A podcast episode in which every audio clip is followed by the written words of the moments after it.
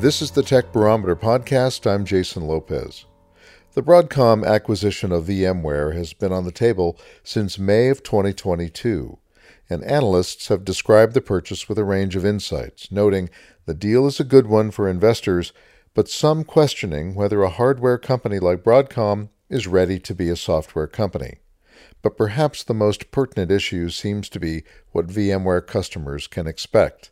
We spoke with Steve McDowell, who's a senior analyst researching storage and data at Moor Insights and Strategy, and started with that question about customers. I think there is a lot of fear and uncertainty among VMware customers. They don't know what Broadcom's going to do with the asset. And if you look at what Broadcom typically does, they've done 17 acquisitions since 2010. Broadcom's business model is to take a set of technologies that have largely matured and if you look at VMware's core kind of virtualization vSphere business, it fits that model. That technology is almost 20 years old at this point. But they take these technologies that are greatly matured and bring them into the fold and try to extract maximum value out of that.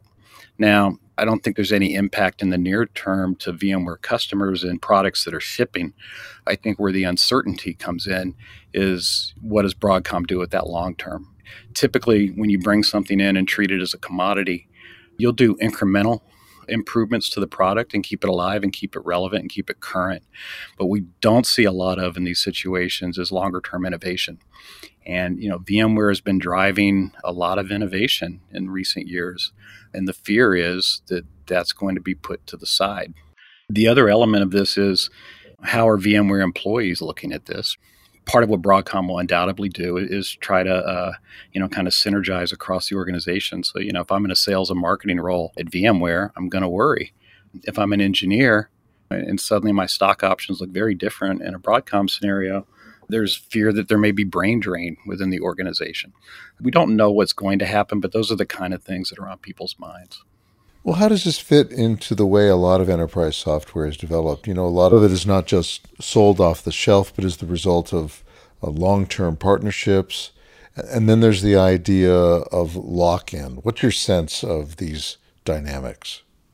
If I'm an IT practitioner who's leveraging VMware products or similar products, if I'm heavily invested in vSphere and VMware infrastructure, the switching cost is tremendous. So I really have to be motivated. In the near to midterm, those customers are not going to be disrupted.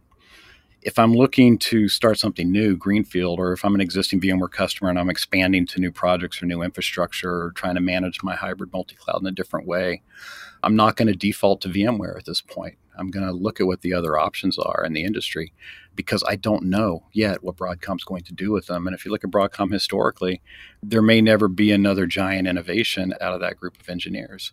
There may be, but historically, Broadcom tends to be very incrementally innovative in the technologies that they acquire. When you talk about options, what, what do you mean exactly? the value of VMware at this point, apart from the core virtualization pieces, is you know I'm abstracting my infrastructure. Every data center now, every IT infrastructure now is virtual, and the software that controls that data plane and that control plane. You know, in some cases that's VMware Cloud Foundation, and others that's Nutanix offerings. Beyond those two, the list gets very, very tight and with less credible players underneath. So I think this is going to be a huge opportunity for VMware competitors, simply because they don't have kind of that same stigma and that same uncertainty facing them. What does Broadcom do? And the context for a simple sounding question like this, I guess, is why a hardware company is adding software companies like CA and Symantec and now VMware. Here's who I think Broadcom is Broadcom likes to provide infrastructure components for the data center traditionally that has been very hardware centric. They make parts for uh, you know Ethernet switches, storage, networking, all of these things around that. But what's happened over the past you know half decade even is there's very much a trend toward a virtual infrastructure. The more people move to the cloud, the worse that is for Broadcom and its portfolio of products and companies. 72% of enterprises, I think I saw a survey recently, has assets in one or more clouds, plus their on prem data center stuff. And that's all managed with software defined data center. It's very real. And I think Broadcom recognizes this, and they're starting to bring more software companies into the fold.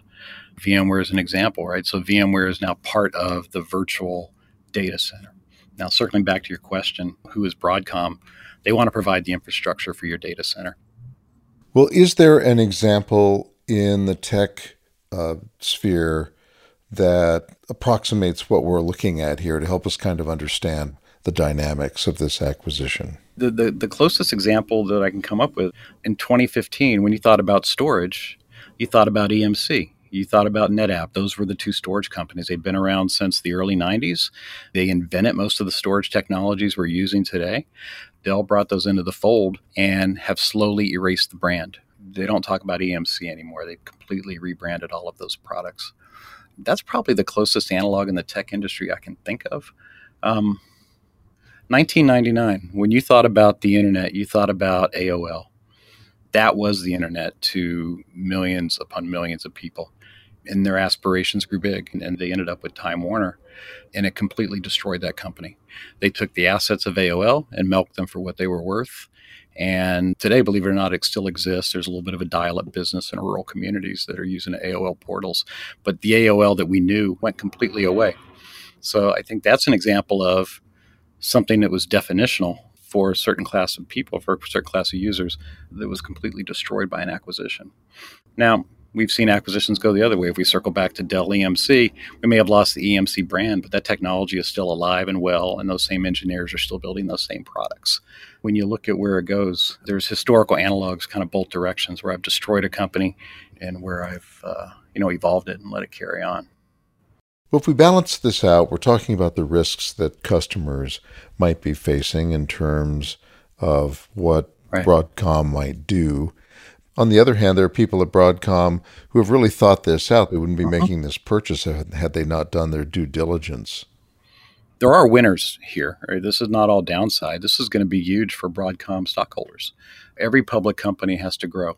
Broadcom, I think, is if you look at the list of potential acquisitions in their space, it's pretty small. These guys dominate so much of where they play today. So if I'm looking for market expansion, man, VMware is great. I'm buying a customer base, I'm buying steady revenue. What they're looking at from a challenge perspective is, you know, VMware doesn't manage their margin very well. So, you know, a lot of overhead. And Broadcom, they've done it before. They're saying we can bring these guys in, we can shave off the fat, we can maybe, and this is where it scares customers, maybe narrow the portfolio a little bit so that I'm providing just a core set of services. If they can hit the targets they publicly talked about, it's going to be really good for their shareholders and it's going to be really good for a certain class of IT customers. If I'm buying virtualization today, I'm largely running VMware.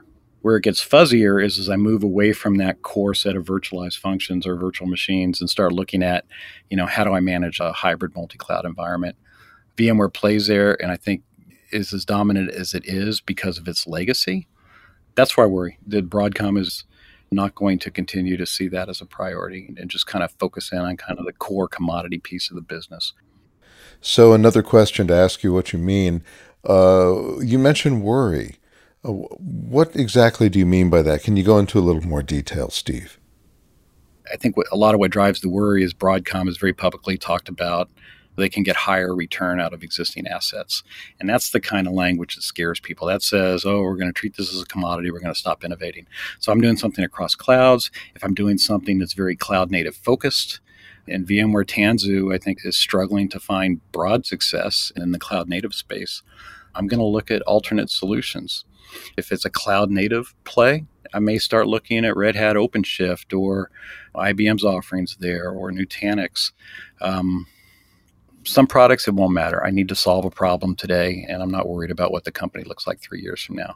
But others, when I'm embarking on new architectures around, you know, hybrid multi-cloud, I'm going to want a partner that's going to be with me for three, five, seven years because that's how long these things last. I want to place a bet that's good for my organization. And that's the calculus that's going on in people's heads. To be fair to Broadcom and VMware, we don't know what they're going to do. If I was buying Brocade parts 10 years ago, you know, I'm, I'm perfectly happy today. But that's not an industry kind of storage networking that looks for big leaps in innovation.